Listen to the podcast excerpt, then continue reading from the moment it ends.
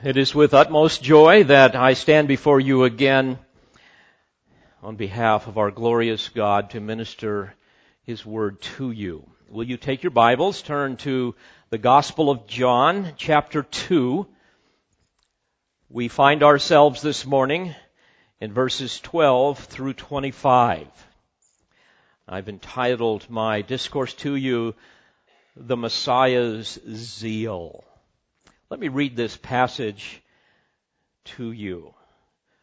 John chapter 2, beginning in verse 12. After this, he went down to Capernaum. He and his mother and his brothers and his disciples, and there they stayed a few days. And the Passover of the Jews was at hand, and Jesus went up to Jerusalem. And he found in the temple those who were selling oxen and sheep and doves and the money changers seated. And he made a scourge of cords and drove them all out of the temple with the sheep and the oxen. And he poured out the coins of the money changers and overturned their tables. And to those who were selling the doves, he said, take these things away. Stop making my father's house a house of merchandise his disciples remembered that it was written, Zeal for thy house will consume me. The Jews therefore answered and said to him, What sign do you show to us, seeing that you do these things? Jesus answered and said to them, Destroy this temple, and in three days I will raise it up. The Jews therefore said, it took 46 years to build this temple. And will you raise it up in three days? But he was speaking of the temple of his body. When therefore he was raised from the dead, his disciples remembered that he said this, and they believed the scripture and the word which Jesus had spoken. Now, when he was in Jerusalem at the Passover during the feast, many believed in his name, beholding his signs which he was doing. But Jesus, on his part, was not entrusting himself to them, for he knew all men. And because he did not need anyone to bear witness concerning man, for he himself knew what was in man. May God add His blessing to the reading of His Word. This is a fascinating passage of Scripture, one that has profound implications with respect to our Lord's second coming. You will recall that John's Gospel portrays the Lord Jesus Christ as the Son of God. That is the emphasis. And this morning, this aspect of his portrayal will help us see, I believe, three things. Number one, we are going to see his zeal for holiness. Number two, we're going to see his power over death. And finally, his knowledge of men's hearts. Jesus' portrayal of Jesus as the Son of God cannot be understood apart from the proclamation of the king and his kingdom being offered originally to Israel alone. It's important for you to understand this. You will recall in Matthew 15:24 Jesus said, "I was sent only to the lost sheep of the house of Israel." Also, in the original mission of the 12 apostles, they were expressly forbidden by the Lord to go to the Gentiles or to the Samaritans, but to go only, according to Matthew 10, verse 5, to the lost sheep of the house of Israel. Later, even the scope of the ministry of the 70 that Jesus sent out was limited to Israel. To Israel alone belonged the covenantal rights of the Davidic kingdom. So John the Baptist, you will recall, came preaching in the wilderness of Judea saying, according to Matthew 3, beginning in verse 2, repent, for the kingdom of heaven is at hand. For this is the one referred to by Isaiah the prophet saying, the voice of the one crying in the wilderness, make ready the way of the Lord, make his path straight. You see, this speaks of the Old Testament earthly kingdom, which was a part of the Abrahamic and the Davidic and the new covenant promises. But you must understand that the initial offering of the kingdom was conditioned upon Israel's repentance and faith in their king. In Mark chapter 1 in verse 15, Jesus says, the time is fulfilled and the kingdom of God is at hand. Repent and believe in the gospel. The imperatives of the gospel of the kingdom makes it very clear that the chosen nation must make a decision. As we read the gospel narratives, we find the words repent, believe, receive, confess, and follow. This was the urgent message of Jesus and his messengers. Jesus was offering himself to Israel as the Christ, the Messiah of Old Testament prophecy. If you accept, I will bless you, and the kingdom would be established upon earth. And there would be national blessings. But if you reject, there will be judgment. And the kingdom would be postponed. And there would be national punishment. And you know that they rejected. And we continue to see the outcome. Unfortunately, they rejected their Messiah. And in John 1, we read that he came to his own, and those who were his own did not receive him. Now, it's important for you to understand as well that Jesus knew that this would be their response, which led to his announcement of the building of a new thing. His church that he would build and bless, a body of believers, both Jews as well as Gentiles, which would be invested with special authority in the future kingdom that he would establish upon the earth. But the Messiah King made it very clear that this establishment of the kingdom would be connected with the second coming of the King for which we await. It's important also for you to understand that the Jewish rejection of their Messiah did not nullify the unilateral, unconditional, irreversible covenants that God made with Abraham and with David concerning the establishment of the earthly kingdom. It only postponed it. The custodianship of divine truth would be taken from the Jews that rejected it and transferred to the Gentile church temporarily. In Matthew chapter 21 verse 43, therefore I say to you, Jesus says, the kingdom of God will be taken away from you and be given to a nation producing the fruit of it. In Matthew, I'm, I'm, sorry, in Luke chapter 20 and verse 16, this makes it very clear. The Jews, he says, who, who killed the prophets and kill the sons will, will, will, and, and killed the son, referring to Jesus, will lose the vineyard. The vineyard being the sphere of God's saving purposes and then the privilege and the responsibility of disseminating that truth would be given, therefore, to the Gentile church.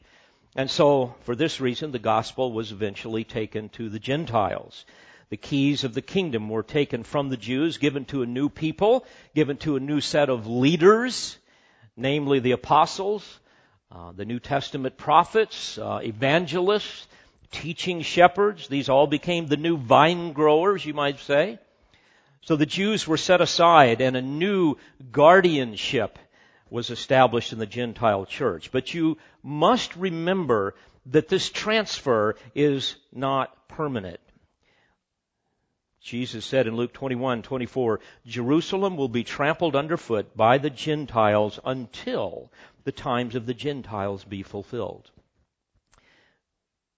The apostle Paul said the same in Romans 11 verse 25, that a partial hardening has happened to Israel until the fullness of the Gentiles has come in, and thus all Israel will be saved, just as it is written, the deliverer will come from Zion, he will remove ungodliness from Jacob, and this is my covenant with them when I take away their sin. So my friends, we must be very careful not to permanently replace Israel with the church and say that God is finished with Israel. We must be careful not to say that the promised earthly kingdom has been permanently exchanged for some spiritual kingdom that we're living in now.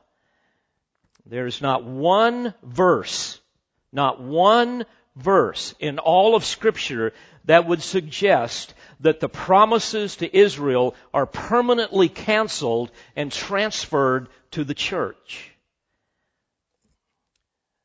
Not one passage tells us that the future reign of Christ on the earth in a glorious kingdom that was promised all throughout the Old and even the New Testament is canceled and now replaced by some mere spiritual kingdom. I would humbly submit that I believe, according to scripture, that that is a grievous error. Now as we come back to the text, in light of that background, here in John 2, in verse 13 and following, we see our Lord Jesus Christ make the first great public assertion of his messianic rights. And how fitting this was to do so at Passover. You will recall that he has just left the wedding feast at Cana, where he turned water into wine, where you will recall the wine symbolized uh, um, the the, the blood of Christ. All of that symbolized Jesus as the messianic bridegroom who, who alone could supply the wine needed for that messianic banquet, so to speak, that he likened to the kingdom. So the wine also became then the, both the, the, a symbol of the redeeming and cleansing power of the blood of Christ, but also a metaphor used to describe the new covenant that would replace the old. But now, think about it, how fitting it is that he assert his messianic rights at Passover. Why? Because, according to the law, at Passover, every Jewish family had to thoroughly rid their homes of leaven. Because leaven symbolized the defilement of sin and how sin can influence our lives. And we all know that that's what leaven does. And this would unfortunately cause them to be ceremonially unclean. Well, the same now must be done in the Father's house. This was Jesus' Father's house. This was the temple. The temple was the epicenter of Israel's ceremonial purity. The very place where Jehovah would come and dwell in their midst. But there was a big problem. The problem was filled with leaven, shall we say. The temple was filled with leaven. This is my father's house. We know that. Jesus said that. But now it needs to be cleansed. You will recall in 1 Corinthians 5, beginning in verse 6, the apostle, apostle Paul says, Do you not know that a little leaven leavens what? The whole lump. Just takes a little bit. It's just like if you've got a little bit of cancer, what's going to happen? That's why even if you got a little bit of it, you want to get rid of it. It's the same idea. He went on to say, clean out the old leaven, that you may be a new lump, just as you are in fact unleavened. For Christ our Passover also has been sacrificed. Let us therefore celebrate the feast, not with the old leaven, nor with the leaven of malice and wickedness, but with the unleavened bread of sincerity and truth. And then it's interesting. He goes on to describe some of the people that would be indicative of leaven, people that we should not associate with. And in verse 10, these people include, quote, those who are immoral, covetous, swindlers, and idolaters. Yet think about it. The temple now is filled with these kind of people. Do you understand why this had to happen at Passover? So we read in verse 12, after this, he went down to Capernaum, and he and his mother and his brothers and his disciples, they stayed there a few days. Then we read, the Passover of the Jews was near, and Jesus went up to Jerusalem, and he found in the temple those who were selling oxen and sheep and doves, and the money changers seated at their tables. Now let's get a picture of this. At Passover, there would be tens of thousands of worshipers from all over the Roman world that would come into Jerusalem, into the temple, and they would want to purchase an animal for their sacrifice. And most of this took place in the outer court of the temple, which by the way would be about 14 acres, if you want to get a sense of that. And this was separated from the inner court of the temple. And there, there would, there, there's about a chest high wall that would have been there, and there were signs on that wall that would say that if you're a Gentile, if you go beyond this point, you're going to be killed. The outer edge of this court was graced by a magnificent uh, marble, marble uh, colonnades that included really four rows of pillars. Um, there, there, was a, a, big cedar roof that they had over it to give shade to all of the the merchants and the money changers down below.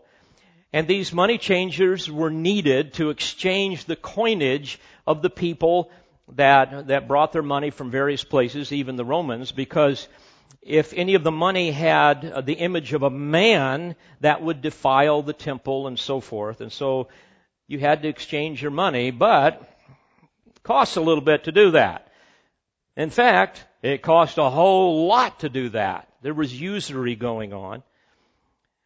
Under the corrupt rule of the chief priest, the temple was no longer the glorious symbol of God's presence, it was now a symbol of man's depravity. It was a den of thieves. It was a paradise for con artists who were notorious for swindling the poor. Worse yet, imagine if you were there. If you know anything about sheep, if you know anything about cattle, they stink and they make a lot of noise. And then you have the boisterous vendors creating an atmosphere of, of chaos, not an atmosphere of worship. And so such desecration of his father's house enraged the holy Messiah with a righteous indignation. And so number one, we see his zeal for holiness. Notice in verse 15. And he made a scourge of cords and drove them all out of the temple with the sheep and the oxen. And he poured out the coins of the money changers and overturned their tables. And to those who were selling the doves, he said, take these things away. Stop making my father's house a house of merchandise. Now, my friends, please note, here we have a clear affirmation of his deity. He was letting them know that he was the Son of God. And again, this is John's purpose in his gospel. So what we have here is the Messiah, King of Israel, coming to purge his father's house of sin. But we see something else here. Here we see the Son of Man exercising his divine authority. An authority that was so powerful so supernatural, so indescribably holy that no one offers any resistance. Don't you find that interesting? There were temple guards all around, and overlooking the whole thing from Fort Antonia were all of the, the, the Roman garrison that were there. They were watching all of this thing. Picture the scene. All of a sudden, some guy comes in and he's chasing all of the animals and all of the money changers, all of the people away, turning over everything, coins flying everywhere. My friends, one of the things that I want you to bear in mind is too often, I believe, Jesus is characterized as some effeminate, pusillanimous, girly man that kind of glided along in his robe and he would make gestures at people like the Pope. My friends, this is not the Jesus of the Bible. The Jesus of the Bible was a man's man. He was the perfect specimen of an unfallen man, the only one since unfallen Adam. Furthermore, this is God incarnate. Think about it. This is the uncreated, self-existent creator and sustainer of the universe. And that's what John has emphasized in the first chapter.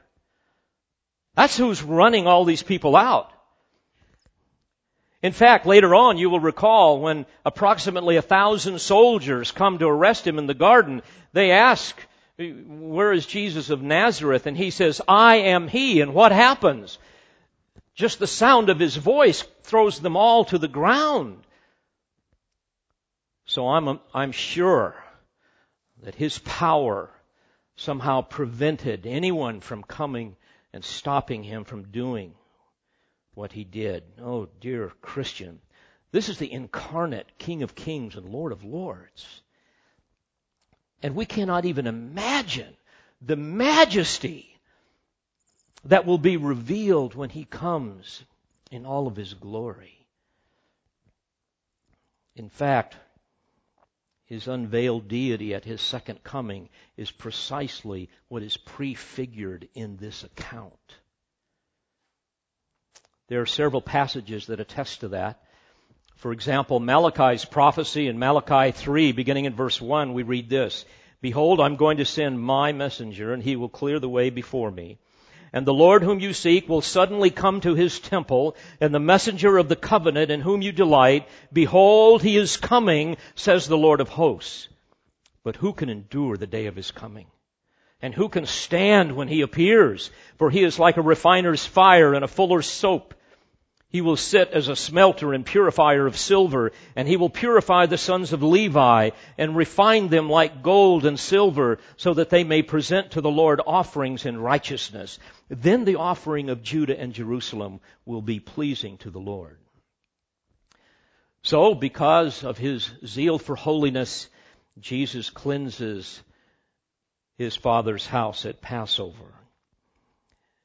It's important for you to note that he is going to do this again at the close of his ministry. Now, some think that this account here is actually the latter cleansing, that there was only one cleansing. There are many reasons why I find that position to be unconvincing. I'm not going to take time to go into them, but I will mention one.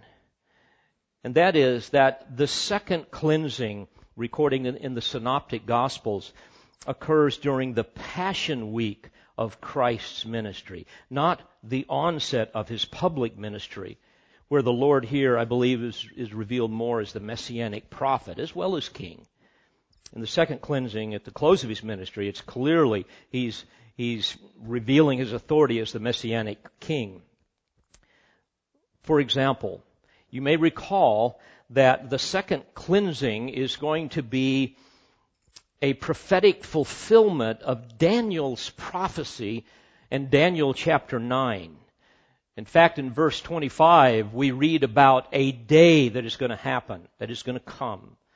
A day where the prince would, or when the prince would arrive. And in that passage we read, it will be from the issuing of a decree to restore and rebuild Jerusalem until Messiah the Prince, there will be seven weeks and 62 weeks. So a very clear, precise prophecy. Daniel predicted that there would be 69 weeks of prophetic years of 360 days each. By the way, if you do the math, that's 1,000, I mean 173,880 days. And then on that final day, our Lord would, as the prophet says, ride into Jerusalem and present himself to Israel as their messianic king. Well, guess what happened? Exactly on that day, as predicted, we have the triumphal entry of Christ. And what was his initial act when he came into Jerusalem? To once more assert his lordship over the temple. That's his second cleansing. Now, will you also notice from the very onset of Jesus' public ministry his, his message of the kingdom was met with, with opposition as he asserted his messianic rights. He had no regard for dipl- diplomacy. He had no regard for being politically correct or making sure everybody liked him so he could attract a crowd. It's interesting that he publicly violated the legalistic traditions of the Jews, which included, for example, the healing of the impotent man on the Sabbath. We will read about that in John 5. Yet he defended even that act of compassion by saying in verse 17 of John 5, My Father is working until now, and I myself am working. And so the point is, the only thing that mattered to our precious Lord was doing the will of his Father, and this absolutely infuriated the Jews who sought to kill him. Would that we be so bold. He characterized the ruling elite of Israel, as we read in the Gospels, by calling them hypocrites, wicked and adulterous generation. He said the publicans and the harlots will enter the kingdom before them. Uh, they were children of hell, blind guides who strain at gnats and swallow camels. They're full of extortion and excess, whitewashed tombs filled with dead men's bones, a generation of vipers. He just laid it out, didn't he? very clearly. You see, he was zealous for holiness.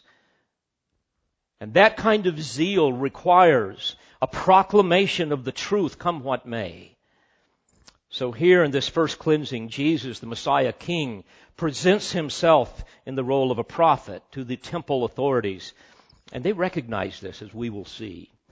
It's interesting, Jesus' disciples must have been dumbfounded with all of this. Can't you imagine? They're looking around thinking, my goodness, what is going on? But they were also exhilarated because we see in verse 17, John says, his disciples remembered that it was written. Now, by the way, let me stop here. Remember, John was one of them watching all this. So he's basically saying, in so many words, let, let, let, me tell you what all of a sudden we all said to each other. His disciples remembered what is written, or that it was written, Zeal for thy house will consume me. Psalm 69:9, which, by the way, is a, a messianic psalm of David.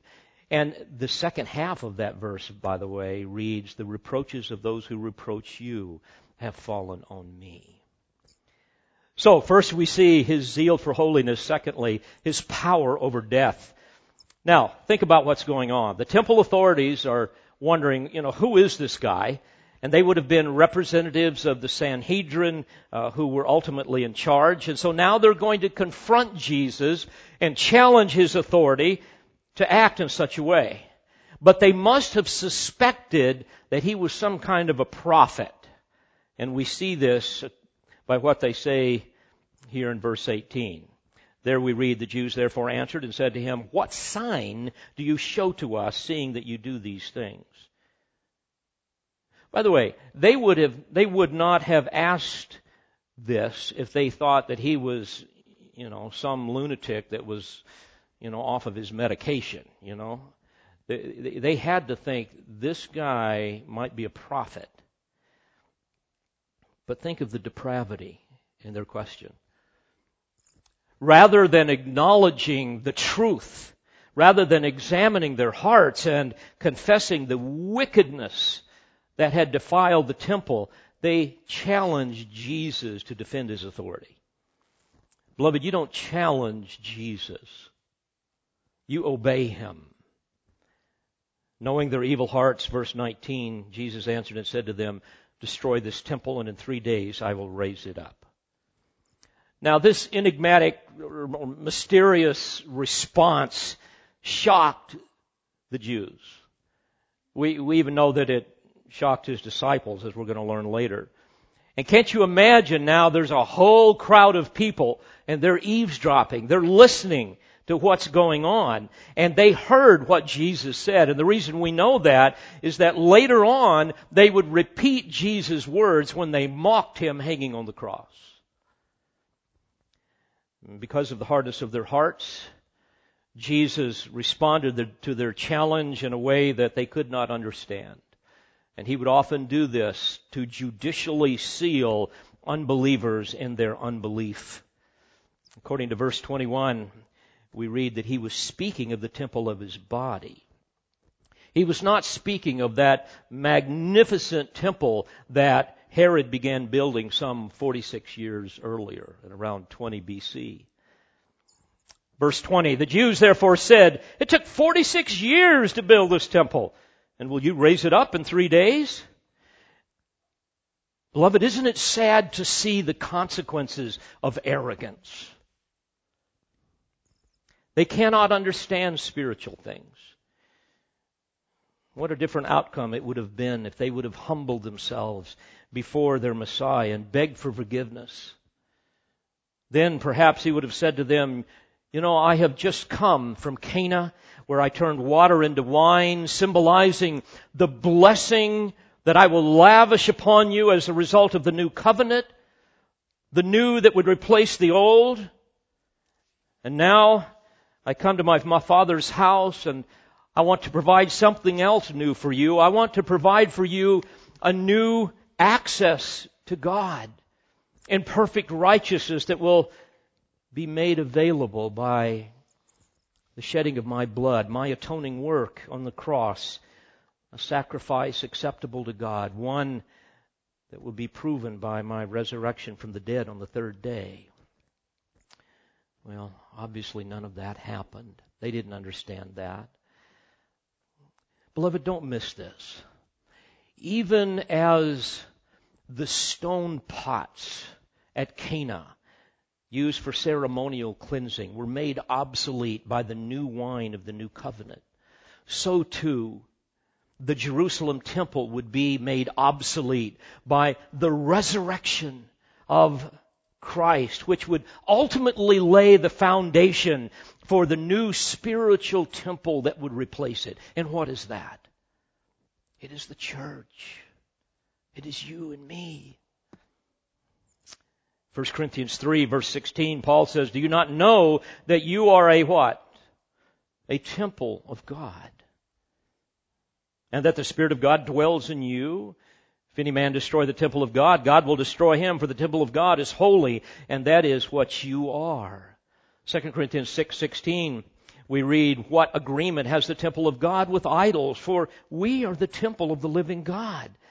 Paul says as well in Ephesians 2 beginning in verse 19 that as saints we are God's household having been built upon the foundation of the apostles and prophets prophets Christ Jesus himself being the cornerstone in whom the whole building being fitted together is growing into a holy temple in the Lord, in whom you also are being built together into a dwelling of God in the Spirit. But obviously the Lord did not reveal all of these glorious truths to them because of their unbelief. And yet these truths, these veiled truths, were the sign that Jesus offered signs pertaining to his messianic authority. Again, beloved, don't miss this. Ultimately, it would be in the human body of Jesus that the perfect and final sacrifice would be made. Isn't it amazing? We understand that now, don't we? We can see that so clearly. Three days after his death and burial, the Lord Jesus Christ the true temple would be raised up. Now later on, the disciples understood this. Notice verse 22. When therefore he was raised from the dead, his disciples remembered that he said this, and they believed the scripture and the word which Jesus had spoken. You see, they struggled with all of this resurrection stuff as well for a long period of time. And with the resurrection came something else the amazing gift of the indwelling Spirit of God that would cause them to remember the Scripture and be able to apply it, be able to see with spiritual eyes of discernment all that Jesus had said. Perhaps it's for this reason that Peter, an eyewitness of this account, would later, by the power of the Spirit, recall Psalm 16, verse 8 through 11 and then include that text in his great sermon at Pentecost. that we read about in Acts 2. In verse 25, here's what Peter said. For David says of him, I saw the Lord always in my presence, for he is at my right hand, so that I will not be shaken. Therefore my heart was glad and my tongue exulted. Moreover, my flesh also will live in hope, because you will not abandon my soul to Hades, nor allow your Holy One to undergo decay. You have made known to me the ways of life. You will make me full of gladness with your presence. Presence. Brethren, Peter says, I may confidently say to you regarding the patriarch David that he both died and was buried and his tomb is with us to this day. And so, because he was a prophet and knew that God had sworn to him with an oath to seat one of his descendants on his throne, he looked ahead and spoke of the resurrection of the Christ, the Messiah and that he was neither abandoned to Hades nor did his flesh suffer decay. This Jesus God raised up again, to which we are all witnesses. So, here John records not only the Messiah's zeal for holiness, but also his power over death, which he prophesied as the messianic prophet. Remember, this, remember it this way. I think this might be helpful. The feast at Cana pointed to his death. The feast at Passover pointed to his resurrection. But notice what John records next in verse 23. Now when he was in Jerusalem at the Passover during the feast, many believed in his name, beholding his signs which he was doing. Now, we're not told the signs that he did, what he, that he performed that day, but there must have been many. But certainly they captured the attention of many that believed in his name, although as we're going to see, they believed the wrong things for the wrong reasons, and their faith was not a saving faith. But think about it. Once again, here the Son of God, the Messiah King of Israel who has come to offer his kingdom is not only exercising his authority by purging the temple, but also by performing miraculous signs. Beloved, think about it. Here, the Messianic King takes up residence in his own temple and no one sees it. In fact, all through his public ministry, the people of Israel get a taste of the glorious blessings of the Messianic kingdom from the hands of the king himself, and they don't see it. By the time of, of the end of Jesus and, and, his, and his death, there's virtually no disease in Palestine. What they witnessed, even here in this cleansing, was a sample of what could have been theirs without limit, without disruption, had they only humbled their heart and embraced their king. But as scripture records, the king would weep over his own city, his own nation because of their unbelief. You recall the text in Luke 13, beginning in verse 34. Jesus says, Oh, Jerusalem, Jerusalem, the city that kills the prophets and stones those sent to her. How often I wanted to gather your children together, just as a hen gathers her brood under her wings, and you would not have it. Behold, your house is left to you desolate. And I say to you, you will not see me until the time comes when you say, Blessed is he who comes in the name of the Lord. And my friend, that day is coming. But all the blessings of the Messianic kingdom would have been short lived had, if they would have somehow understood what was going on. If they would have had no means as well of understanding the, the way for eternal life, and therefore the Lord had to go to the cross. Why have all of the blessings and not have eternal life? Why have blessings here on earth and then perish in your sins? And so the cross had to take place. So ultimately, what we have here is the, the Messiah King heading towards the, the cross. You see, only his death would bring many sons to glory, Hebrews 2.10. Only if he dies can there be much fruit, as John is going to say in John 12. Only if he dies can that happen. At the end of, of his ministry, as he prepared to face the cross, Jesus said this in John 12:23, "The hour has come for the Son of Man to be glorified. Truly, truly, I say to you, unless a grain of wheat falls into the earth and dies, it remains by itself alone, but if it dies, it bears much fruit." The Lord knew this, so he marches to the cross. But John went on to explain that even Israel's rejection of her king was part of God's sovereign plan.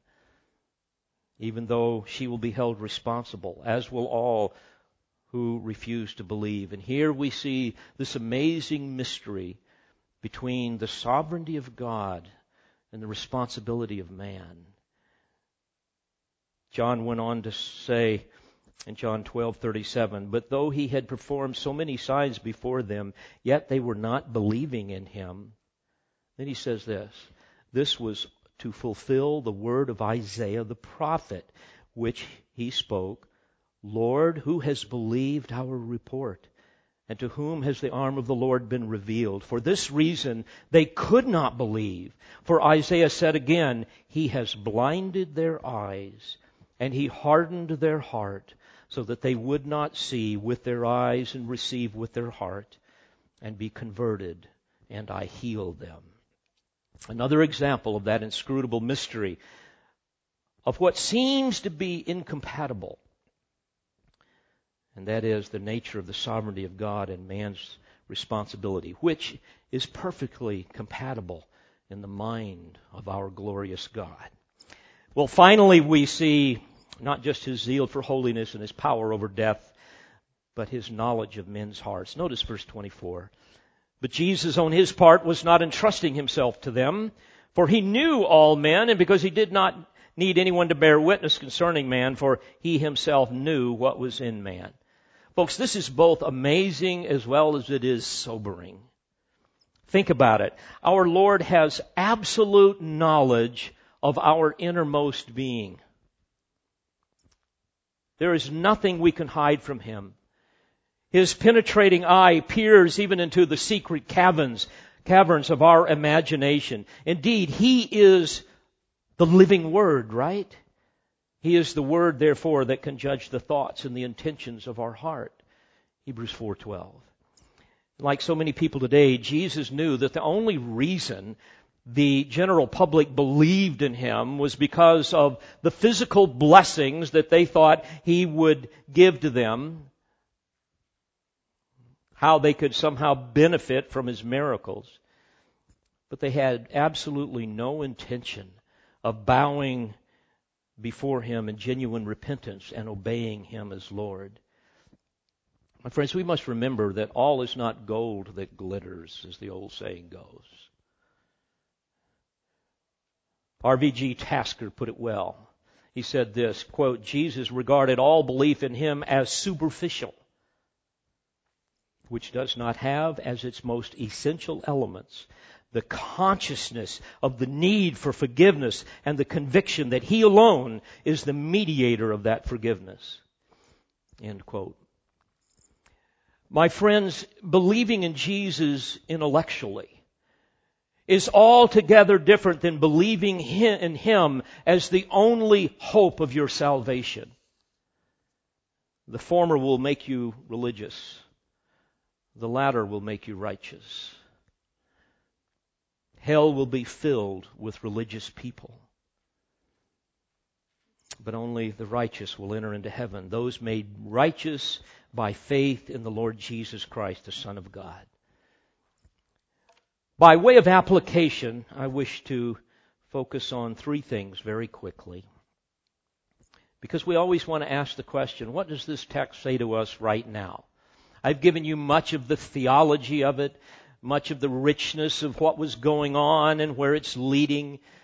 But we cannot leave it there. We've got to come back and say, Spirit of God, help me, help me think through how can this text make me think and act different from this day forward? And I would submit to you that on the basis of this text, there are at least three things that emerge that should characterize our lives. Let me give them to you and elaborate on them. We need to have a zeal for holiness, a hunger for righteousness, and a longing for the King and His kingdom.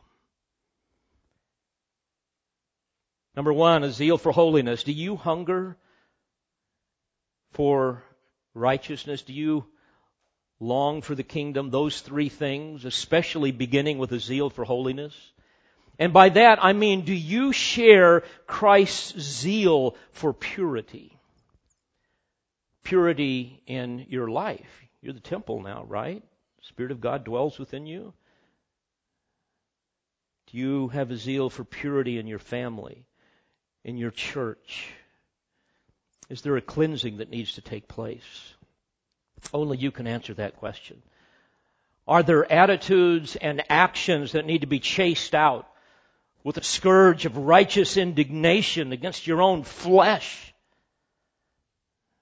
Christ's zeal for holiness led him to a cross. He had one desire to do the will of his Father.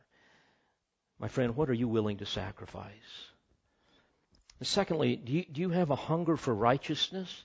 Not a hunger for religion, but a hunger for righteousness. Do you merely believe in Jesus as these people did? Because of some physical benefit that you think you can receive from Him? That you want Him to provide for you? Or do you believe in Jesus because you are horrified at the reality of your sin that separates you from a holy God? And you know that only by placing your faith in Him can you ever be reconciled to that holy God. That only by Him can you truly receive His righteousness. Because your righteousness is so woefully inadequate. Jesus said in Matthew 5, 6, Blessed are those who hunger and thirst for righteousness, for they shall be satisfied. My friends, we cannot be saved apart from the righteousness of Christ. And that comes to that great truth of justification, whereby we are declared righteous. The righteousness of Christ is imputed to us. So now God no longer sees our sin, but sees us hidden in His beloved Son. But then there is also sanctification that begins to take place as the Spirit of God conforms us to the image of Christ. This is progressive righteousness that occurs as we walk by the Spirit and begin to manifest the fruits of the Spirit as the Spirit of God conforms us into the image of Christ. And ultimately there is glorification where there is perfected righteousness. My friends, do you hunger for that? Is your life characterized by that? And finally, do you long for the King and His kingdom? Didn't Jesus teach us to pray, Thy kingdom come? Thy will be done on earth as it is in heaven? My, my friends, is this the theme of your prayers? Is this ever a part of your thinking? Is this the passion of your heart? Do you long to see our King glorified on earth? Does it break your heart to see Jesus mocked and ridiculed?